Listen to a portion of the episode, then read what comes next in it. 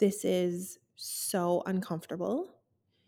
And I'm just going to lean into this discomfort. I'm gonna lean in. It's going to be okay. Something is going to happen around the corner. Looks like you've officially entered the group chat with your best friends. My name is Ali Pintucci, and this is the Unfiltered Podcast, the place where we leave the heavily filtered world of social media to talk about anything and everything uncensored. From personal wellness to entrepreneurship, spirituality, sex, surviving breakups, and hilarious girl talk in between, this is the space for important conversations that women should be having with their best friends. So pour yourself a glass of whatever makes you feel good, sit back and join me as I navigate adulthood with real, unfiltered conversations. Um, I'm very excited to have you on the show today. Oh my gosh, I'm so excited to be here. I'm so excited Yeah. to be chatting with you. And do people, I feel like I'm going to ask you a question that people ask you all the time. Do people tell Okay. you that you sound like Kim Kardashian? no, no one's ever. No one has ever said that? You no, actually sound like Kim Kardashian. It's really, Really? Yeah, you do. Is that a good thing? I love her voice, so I think it's a good thing. Okay, I'll take it as a compliment Yeah. then. That's so funny. Um, yeah, I'm pumped to have you here, and I know we we briefly started chatting before we started recording, and I don't want to um, bore you with you having to tell your story for probably what is the seventh millionth time, no. but to a lot of the amazing women that listen to the show, this is maybe the first time yeah. they've come across your name and they're about to find out how amazing your work is. So, why don't you tell us a little bit about who you are and not only what you do, but what your path was to getting to Mhm. where you are today? Yeah, sure. Um, and thanks for having me. I keep I'm like looking into the for those of you who are listening, I keep looking and like playing with my hair because I haven't washed it in like four days. And Allie's hair looks so good. And so I just I'm trying to like I haven't washed mine in like a week. So, and I was commenting earlier, she's like in front of a window. She's got this amazing light and filter. Um, yeah, anyways. Well, I uh, founded my interior design firm, House of Bohn, 12 years ago. This spring, it'll be 12 years, uh, which is so crazy. And um, I really kind of fell into interior design. I always knew that I wanted to have my own business and do something creative. And I always knew from the age of like five that I wanted to build an empire, like really build something big. Um, and I started really grassroots. Like I um, did go to design school and very shortly after design school started working on my own and did a couple of stints working on my own kind of back and forth for two years working with a firm working on my own.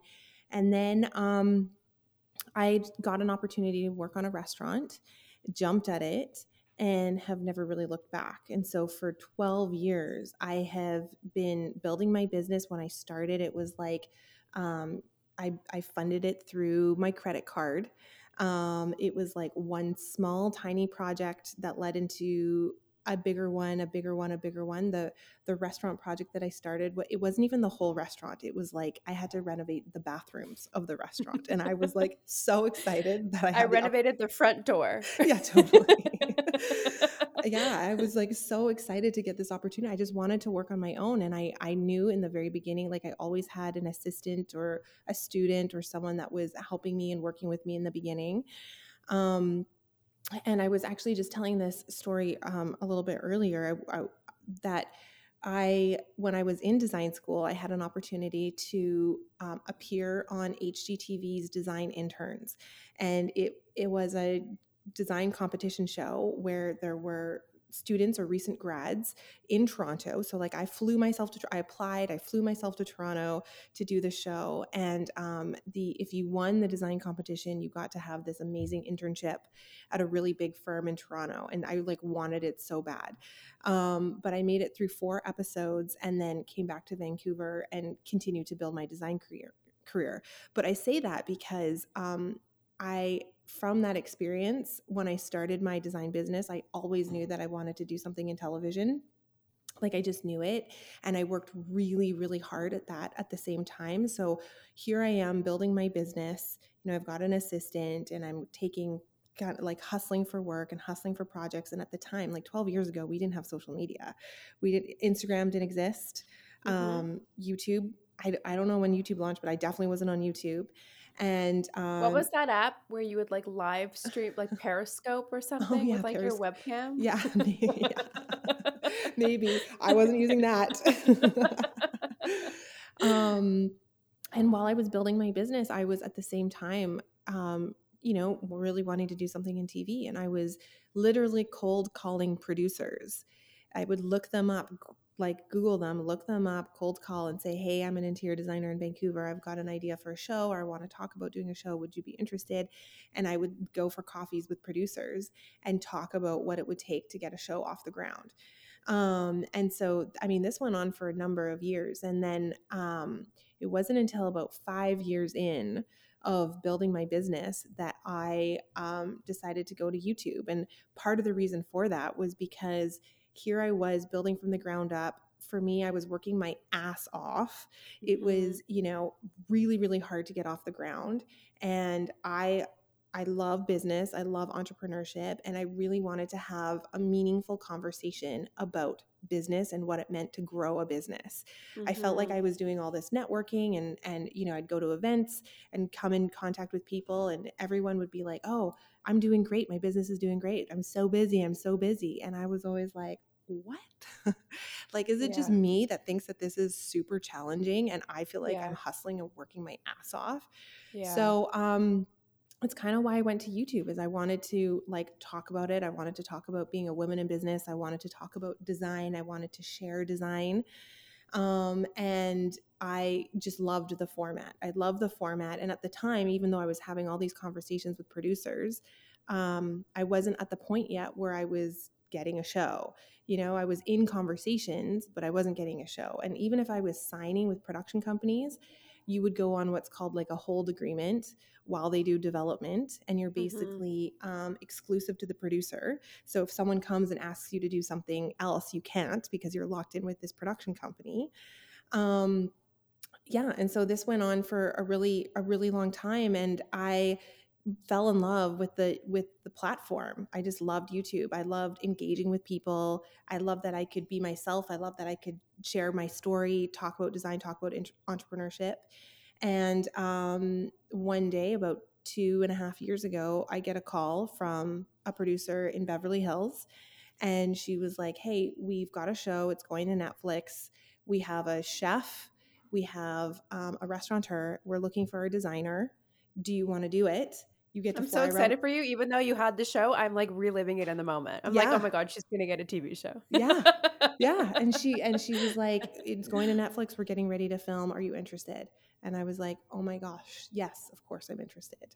Um, and so that's how Restaurants on the Edge came about. So that's me that's in a nutshell. So amazing. yeah. And when did when did that air? It aired. It launched actually just uh, March last year. So a year ago. Oh my god, a year already? A year already. A year already. And you know what? I have it's like funny how things go because we actually shot it. We started filming I want to say about 2 years ago. Um, I was on the road for seven months. We did 13 episodes in different countries like Hong Kong, Finland, um, so cool. the Caribbean, the US, like all these different countries. It was an amazing experience. Came home, it was in the edit. When it launches, literally the world shuts down. It was crazy. Those restaurants are like like we have a wait list of six years. yeah, totally. totally. Oh yeah. Oh my gosh. Mm-hmm. That is crazy. Okay, we're going to dive a little bit into design stuff. I have a few personal questions for you later. Mm-hmm. But one of the things I think would be really important to talk about is this idea around overnight success. Yeah. You know, and you brought up a really good point. You're building your business and you're engaging with people based on conversation and networking, mm-hmm. but you didn't have that.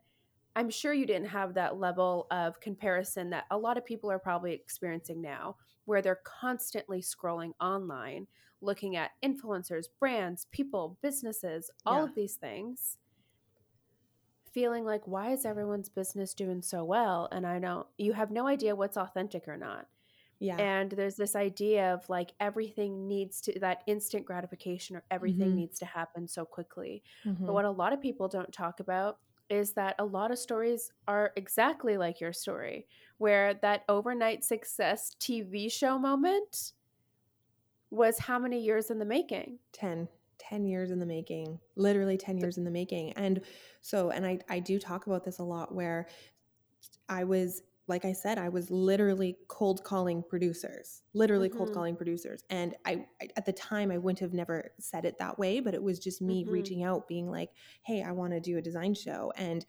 i remember i cut up this was years ago i did like six years ago i cut something up of my team and my office and some projects and sent it to some production companies, like just cold sent it into Toronto. And then, um, you know, and I would get a response, and people would call and say, "Hey, like you're up to something cool. We like what you sent. Um, you know, let's talk more." And I even flew myself out to Toronto at one point and set up um, some meetings with different producers. And at the time, everyone was like, well, you know, design shows aren't really big right now. We're doing a lot of um, construction, real estate is really big. And they were like, but design is cyclical or TV is cyclical. So if you keep up what you're doing, eventually design shows will come back and, mm. you know, mm. you're going to be the first person that they call. And there was about a five year period before I got the call to do the Netflix show where I was signed with six different producers in five years. And I was in locally in Vancouver, in Toronto, in LA. And mm-hmm. sometimes they were like big production companies like E1. That's a huge um, studio that does feature films. They're, you know, they have, they're in Toronto, they're in LA. And every time I would think like, oh my God, this is it. This is the moment we're going to get something off the ground. Mm-hmm. We put something in development and it, it, it, nothing ever happened. So for five years, while I was signed with these production companies nothing was happening and i was getting like in, not impatient but just frustrated with the whole process and yeah. also that's another reason why i spent so much time on youtube and it's to your point about an overnight success you know and even though i was like why isn't this happening for me? Like i really i wanted it so bad and i was like oh my god this is just never going to happen. But along the way what i got to do is learn how to speak in front of a camera really well on my feet. I mm-hmm. took out all the likes and the ums and the filler words. I watched myself over and over again while I was editing these videos and I learned, yeah. you know, how to what highlighter looked really good on my skin and what hair looked really good. So by the time I got the call to do the Netflix show, I was like, I'm camera ready. yeah. I have so much respect for people on camera. I'm actually so pumped to be having this conversation with you because I don't talk about this part of my job enough for me. Mm-hmm. It's been my dream to have my own show. Cool. Dream. And there's been certain things that have come into my life where I've said, this is it. You know, mm-hmm. and I've mm-hmm. had a couple people approach me to be like, that's a really cool, a cool thing. Like, we might be able to turn that into something. But mm-hmm. nothing ever came from it. Mm-hmm. And I remember going down, I worked with a hosting coach, a really reputable one down in LA. And the first time I did that workshop or that coaching with her, I was overwhelmed. Overwhelmed to think, you know, you have this misconception that it's so easy. Just show up and you're amazing mm-hmm. and you're on camera and you can just speak. And oh, I'm charismatic. Oh, people like me. It'll be fine when I was recorded speaking, I looked like a like dead speaking to a wall. Right. And and when she would coach, she would be so emphasized and speak and these are the words and here's how you drag this word and here's a toss mm-hmm. and here's a this. And I was like, you're talking like a crazy person. Mm-hmm. Mm-hmm. I'm not going to talk like that. I'm going to look crazy. Yeah. So I wouldn't listen. I'd see myself on camera and be like, my name is Ellie, and I'm going to do this today. And, I, and you look dead. I look dead. I look dead. Look I don't look good. It's like, okay, I'm paying this lady, but I'm going to tell her she's wrong, but it's fine. yeah. Yeah. It's so true. It's so true. And I even had experiences like that too, where I would feel like I was on, right? Like energy, mm-hmm. oh my mm-hmm. God. And I would still have directors or people behind the camera going, energy up. And I was like, what? I feel like I'm really on right now. Um, yeah, you're like screaming yeah, with confetti. totally. But that's, yeah. And that's part of it is that it like it looks effortless when you're watching it on like if uh, as an audience member mm-hmm. but you really have to be like big and loud in order to be engaging and captivating it's mm-hmm. there, it's a lot of work for sure mm-hmm. yeah it's crazy yeah this conversation's kind of a nice i don't want to say a reminder for me but a nice little piece of inspo to remind me that how hard did you really try to connect with the producer? Right. You know? Yeah. What what work did you actually put in? Did you did you really hammer down that concept? And for Mhm. me, I realized, you know, I lost my whole business in the pandemic.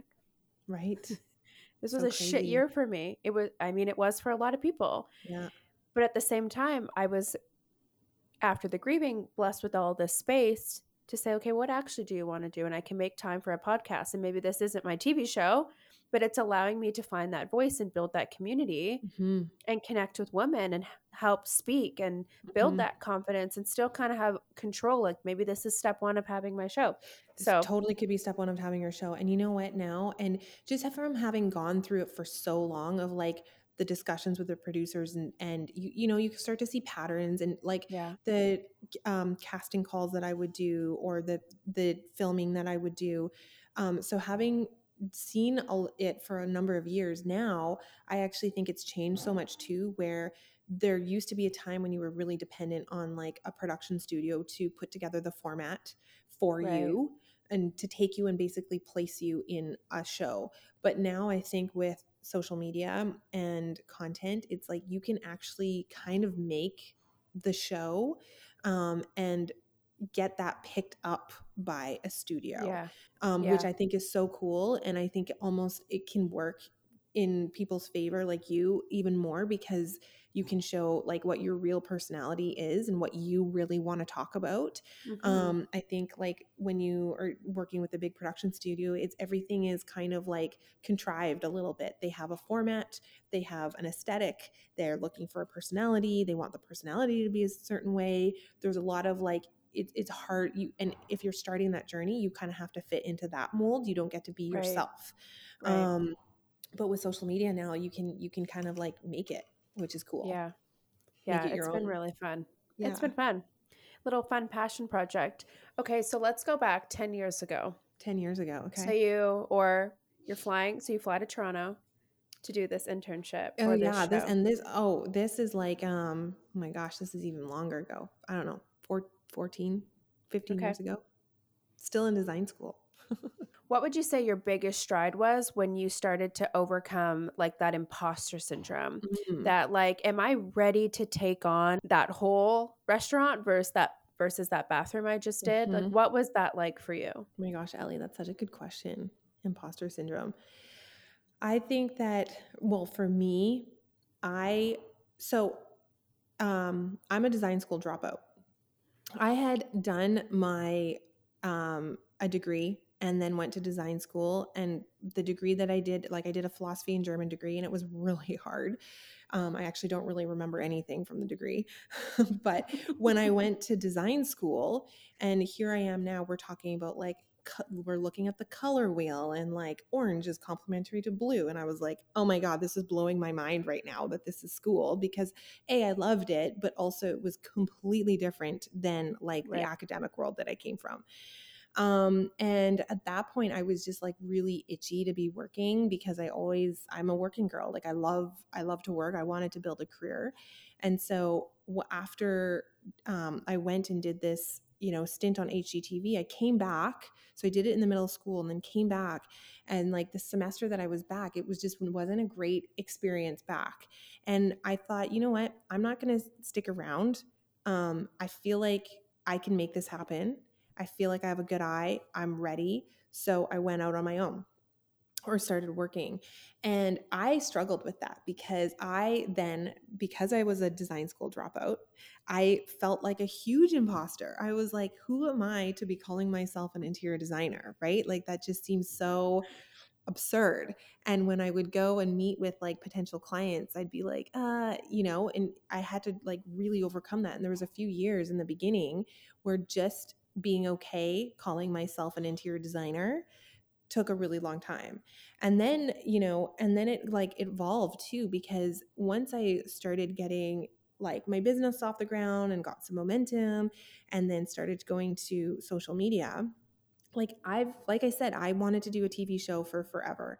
But then I had this whole thing where it's like, well, who am I to be famous? Who am I to be a TV personality? And so it's I almost feel like every single time you level up in your career, you're kind of met with a new imposter syndrome. It never goes away. No, it's it's something that you need to manage. Yeah. And like yeah, it's something you need to manage and like come to terms with almost. Mm-hmm. Were there any projects you took on at the beginning where you were just like, that did not go as planned? Yes. Because that's how I feel about my whole house. Yeah. like, this is amazing. I'm like, You're like, wait. that did not look like how I thought it was going to look. um, well, yeah, and like there's, I mean, there's definitely some projects that I look back on and I'm like, ooh, that those were some interesting design choices. You just blame it on the trends. Yeah, That wasn't me. I just went with the times. totally. Yeah. it's trendy to have art on the ground right now.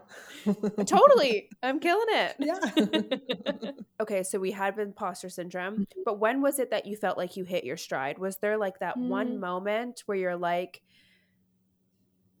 I think back from me taking photos. Mhm. I- look back at photos for four years ago. Someone will tag me in it. I'm like, don't tag me in that. Don't you dare tag me in this. Don't you dare tag me in that. I didn't take that. And it's funny to see that evolution of your work. Yeah. But I also think back to when I started taking photos, Mhm. my confidence was not the same as to what it is now. Definitely. And I try and think if there was an aha project for me Mhm. That maybe something turned out really well that just gave me the confidence. And I don't think there was. But there was something over the last 12 months specifically where I just, the confidence just kind of came out of nowhere. My style Mhm. changed. I stopped caring about what other people think. I took Mhm. time to have fun shooting projects that were just creative so I could Mhm. develop or channel something a little differently. And then I was like, I don't care. I just had this, like, I'm amazing mentality. I'm going to do it. Good for you. Yeah, own it. But it, it wasn't always like that for me. Mhm. And so how long for have you you been- was How long have you been doing it? it's funny because I'm the same way. I'm, my background was eight years in sales and operations, Yeah. Yeah. and now I have a creative agency. right. So it's really it was hard to make that transition to be Mm-hmm. like, well, can I can I have this? Like when I actually went to go work in an agency, I felt one of the biggest parts of imposter syndrome because I'm like, I'm sitting at a table where some of the best creatives I've ever met, Mhm. and I've not even taken a marketing class. right. Right. Yeah. Like, hello, imposter syndrome. That Hello, really, syndrome, but also at the same time, kudos to you for making that happen for yourself. thank you. You know what I mean? Wait, this Like- is your interview, not mine.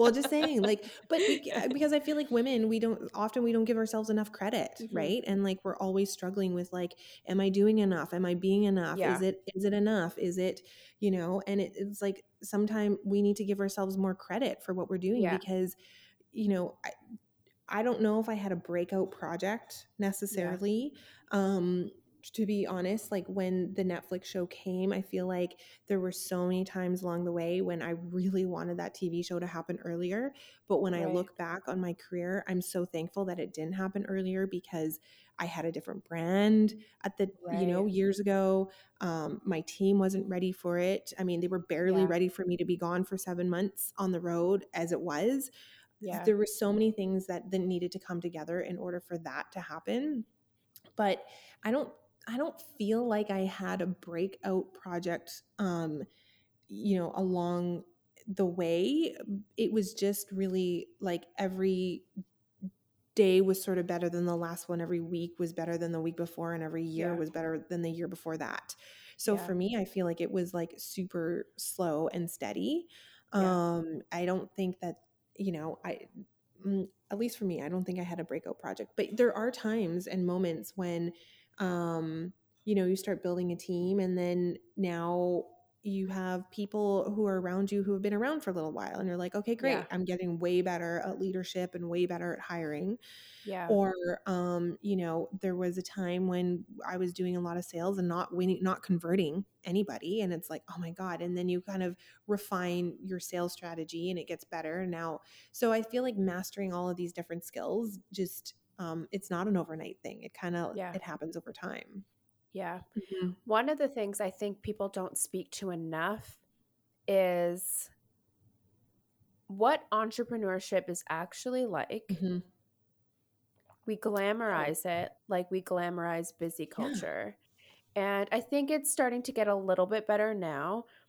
And I don't want to be too much of a broken record for people that have listened to the show regularly They're because like, I talk about, talking about this. this again. They're like, here we go. So fast forward 60 seconds, okay?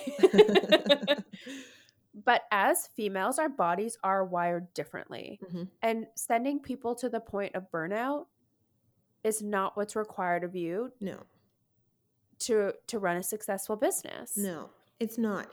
No, it's not. And you know, I think about this a lot right now too, because um, like I, I don't have any kids. I don't have a lot of responsibility, like home responsibility in that area. So I can dedicate myself to um, my career. I- The and when I do like other people that I watch on social media on YouTube, like if I'm looking for entrepreneurs, often it is male men Mhm. because they're the ones that are out there talking about it and Mhm. they have a different work ethic it's like waking up at 4 and then being home at 10 p.m like and doing emails on the treadmill bike and I'm like totally the like desk hustle bike. hustle hustle i know i think i do really believe that um you don't have to be the most talented in the room you don't have to be the smartest one in the room but if you're the Mhm. one that's willing to work the hardest you will outpace people i do 100% believe that but Mhm. I don't believe that you need to push yourself to the brink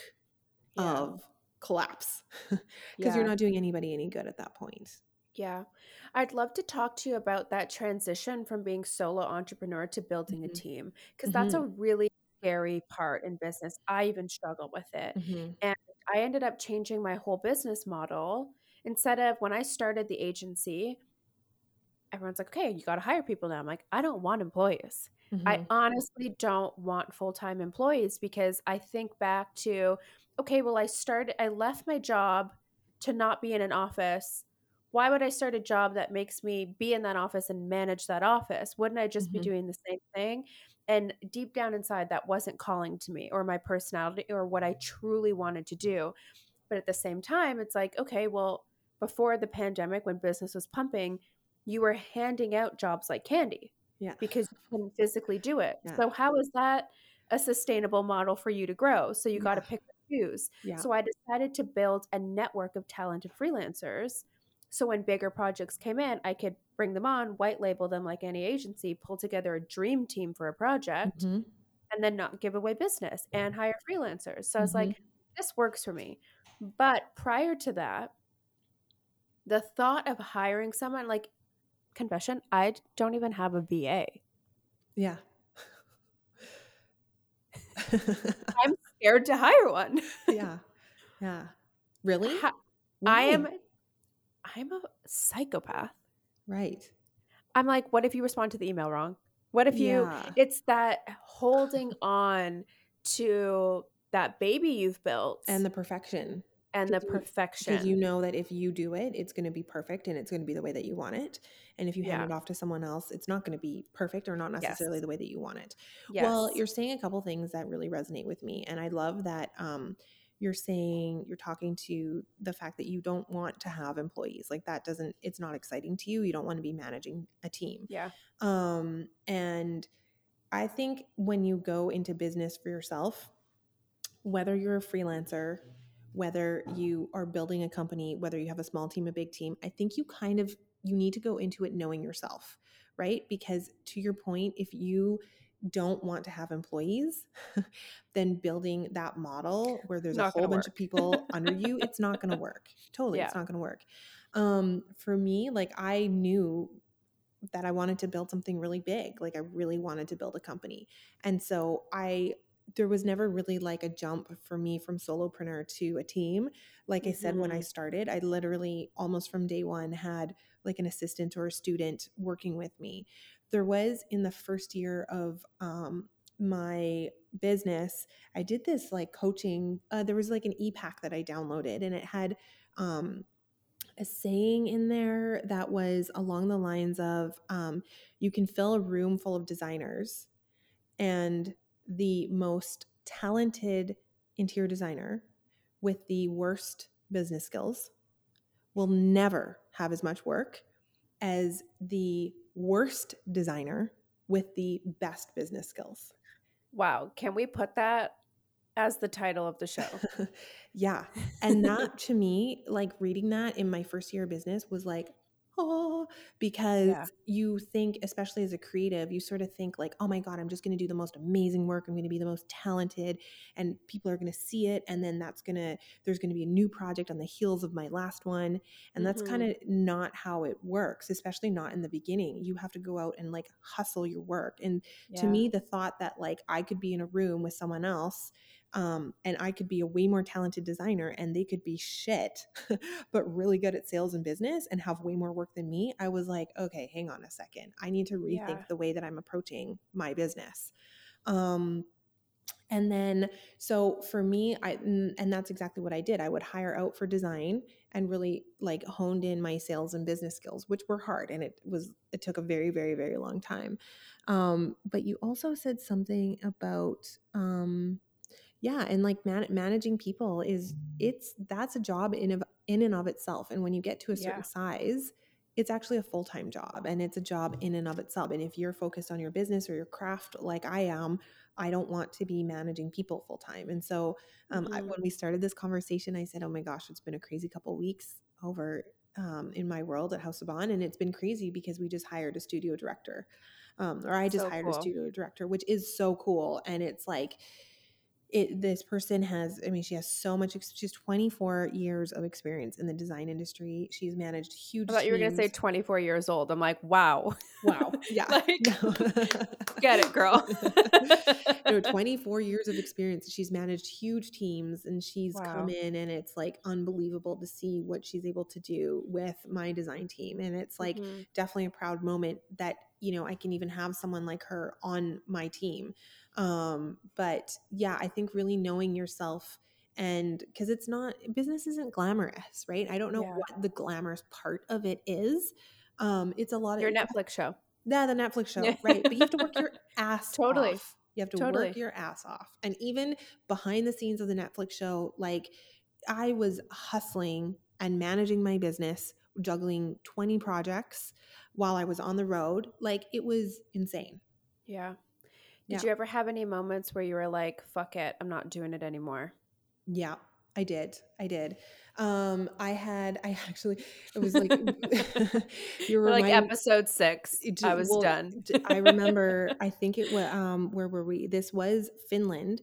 I literally got off, walked off the plane. And as I was wa- walking off the plane, I was like, and I just had tears and was like exhausted and so tired. And, um, like just knowing, I think we were at that point where we were just filming the last like three or four episodes. And I was just like, and you're always on a different time zone. And I was just, Yeah. you know and i like i remember getting to my hotel room and um at the time i had a different assistant and i had asked her to um pick up an iphone cable i needed a new one because i leave them in hotel rooms all the time so she picked one up for me and i opened up the box and it was like the wrong size and it was like a catastrophic meltdown that i had the wrong size of the iphone cord it's like i can't do this anymore You're like, I have the iPhone 11, not the three. I can't fucking use this.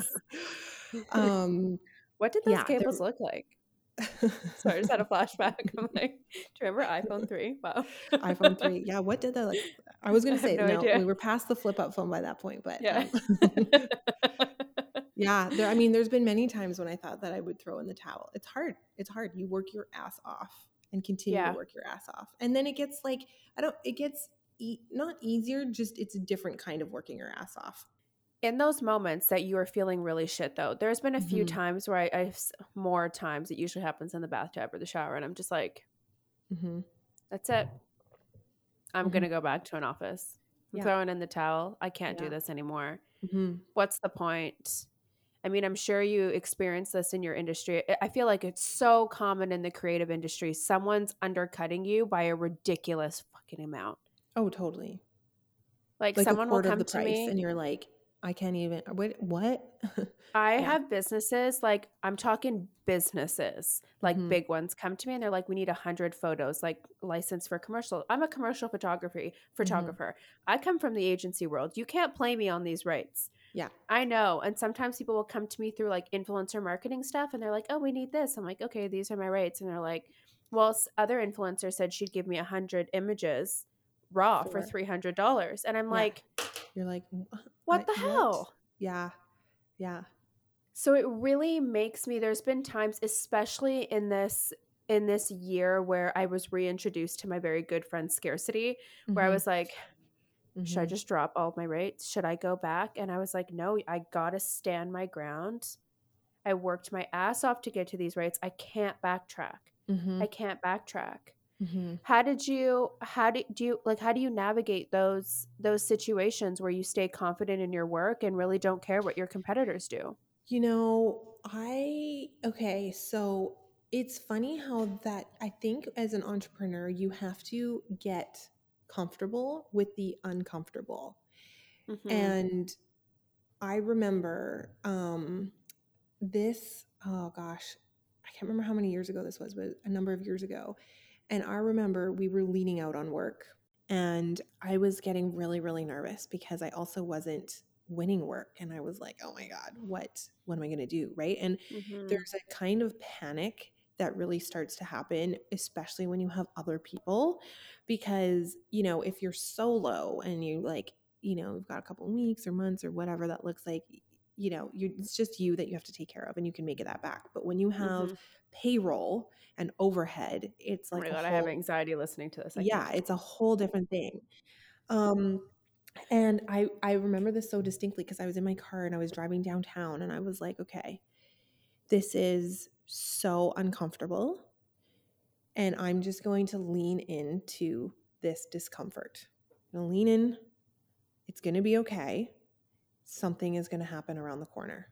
yeah. And I think it was literally in a few days or a couple weeks that I landed um, a 9,000 square foot penthouse project, huge project that ended up being one of my trophy. Pro- I call them trophy projects, like the Mhm. ones that you can like blast everywhere. Mhm. Um, when it was put on the market after I did the interior design for it, it was listed for like 54 million or something like that. And at the time, it was what? the most expensive listing in all of Canada, like not just Vancouver, all of Canada. And so that got a whole bunch of press in and of itself because it was so expensive. And this was, I, and I link it all the time to this moment where I was like, okay, I'm just going to lean into the discomfort.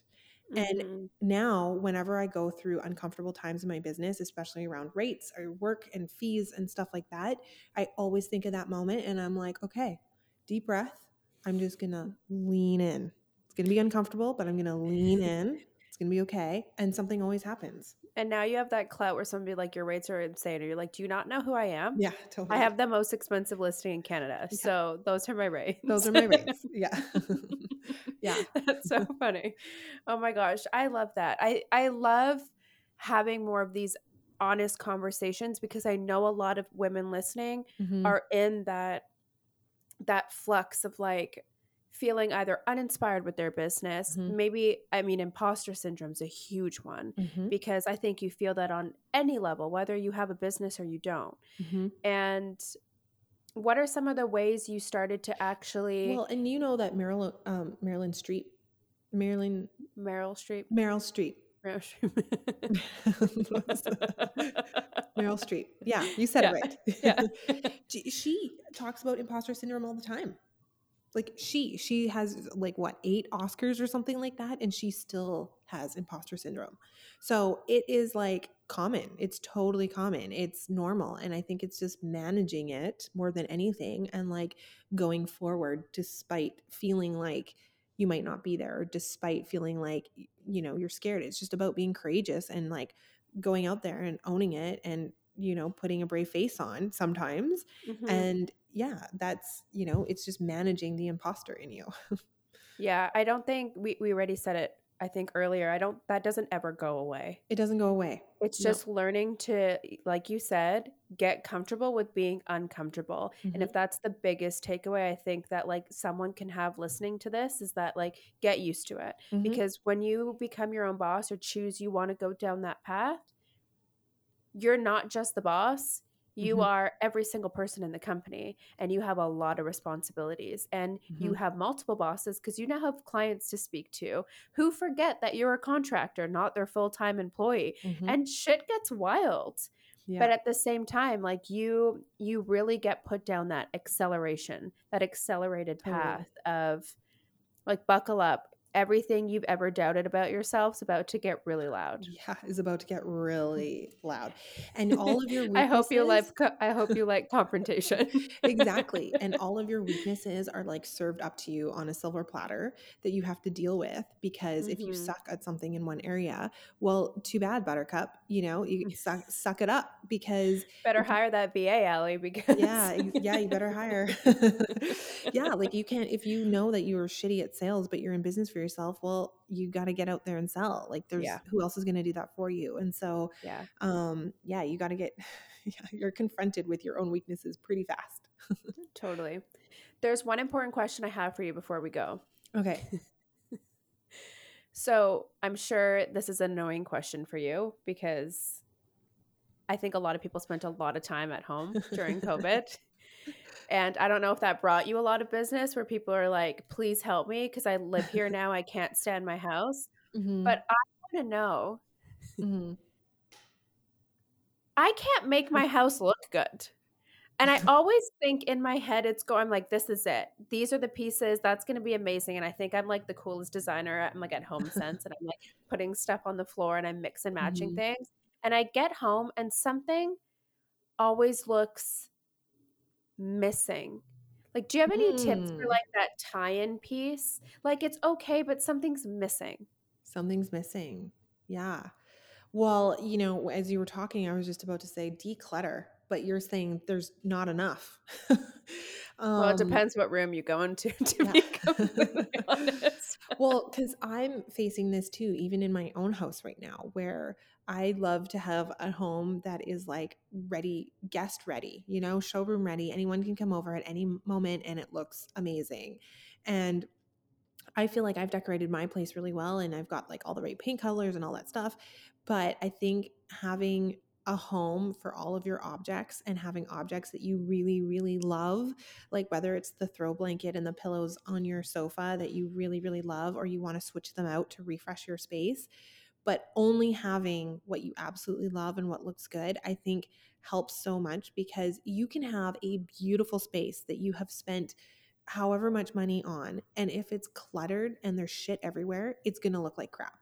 Um, so mm-hmm. I think like kind of purging a little bit and getting rid of a lot and just having like in your living room you can have one item on your coffee table that looks that's kind of a statement piece for example um, or like if you have a shelf in your office or in another area just like curating it so that it it's not too full of stuff um, mm-hmm. sometimes i just think like too much is worse than too little because if you are um, careful about what you select in your home then i feel like the pieces kind of come together really naturally it's always when my house looks cluttered it's so funny that i'm like oh it just doesn't too feel many right. things yeah yeah mm-hmm. yeah Okay. One more question. And hang your art. what would art. you say? hang your art. it's a whiteboard, okay? Okay, okay. to be fair, this wall has the shelves and the art. I told you I had to rearrange my office. Right. So now um, okay, I think I'm gonna get a moss wall behind me. Do we oh. like this or no? A moss wall. Like I, I'm kind of loving your plant behind you. It feels very sandwiched up against the wall, but I, I'm kind of loving it. Yeah, I have nowhere else to put it. oh, it's it it's good. It's healthy. She's growing. She's growing. Uh, okay. Top trends to look out for for 2021. And Ooh, then I'm done. Top trends. Okay. no, this one I like. Um okay. top trends. One big trend is cane furniture like cane, cane chair cane or caning that's like our, our like rattan it's um oh. it's almost like a woven material but yeah like basket wire kind of looking stuff kind of yeah okay. exactly so beautiful we um actually we just left on we were on site earlier today and there we did a whole cane bar it looks so good chairs with cane i i just i love that trend um sculptural furniture and curves that's really mm-hmm. big like gone are the days of our chairs with square backs and like well I, how often am i gonna have to replace everything in my house i know right right um but yes curves are really big we're even putting curves okay. in like kitchen islands Oh, that's cool. Isn't that wild?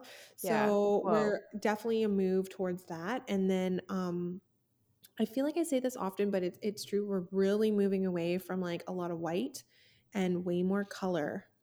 Way more color. And I'm not talking about like throw Allie's like, oh my God. I'm so stressed. I only have three colors in my house white, gray, black. And then I have maybe some gold picture frames. And well, maybe my couch is brown now because of my dog. I don't know. But I don't have color. I hate Yeah. color. You hate color. We'll see a big trend now is going moving into a space where you've got like let's say um, pink, but you're layering different tones of pink, so it's Mhm. very tonal. Um, it's not like you're pairing pink and blue and orange and all of these Yeah. colors in one space, but you're kind of like Yeah. picking a color Yeah. and then it's tone on tone on tone. So very maybe I'll do um, green. soothing, soothing spaces. Okay. Green, green's a good one. Because my plants are green, you know? Yeah. I like emerald green. I don't know. Yeah, my house, I hate it. I hate it. I come in and I'm like, you know, it's just not it. It's Mhm. not it.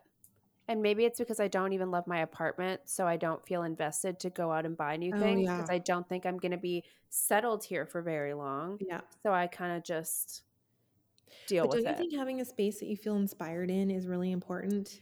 Okay, listen, I go through this back and forth every single day. I think about that more than I think about hiring a VA. Yeah.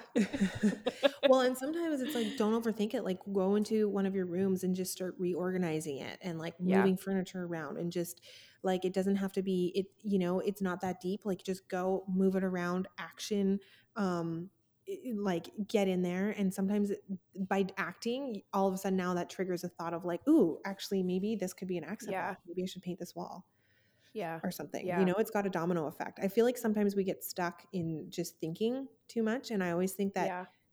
thinking never leads to results, action Mm-hmm. does. So it doesn't matter what you do, just act on it. Yeah, I think the clutter is a big thing because I mean we're we're in tiny apartments. And Yeah. sometimes I have these little things that I'm like, okay, that might have worked in that this last Mhm. house, but you know, maybe that doesn't work in this space. Mm-hmm, And then but I keep it because I don't want to get rid of it. But anyways, that's a whole other podcast. That's a whole other Uh, podcast. It's a whole other podcast. Allie's um, hoarding habits. Just kidding. Legit. I would like I think I'm a hoarder. I can't get and then all these brands send me stuff. I'm like, I can't. I can't yeah. like there's there's Where too many boxes and where does Yeah. it go and just just stop i need to just everything must go it's got Mhm. everything's got to get out anyways um i am so pumped that i had the chance to hang out with you today yeah, this was fun. Thanks for having me in your podcast. yeah so before you head out why don't you just fill us in on what you're up to what's coming up for you how people can connect with you all that fun Yeah. stuff if you're taking Yeah. clients Well, yes. And you know what? Um, right now, I am so excited with what's happening on my YouTube channel. Like I said earlier, excuse me, um, JP is here today. We're vlogging today. Um, he is amazing. And I feel like we've just leveled up the content on my YouTube channel. So if anybody is listening, um, if you're into interior design or business and entrepreneurship, like all of that is on my channel.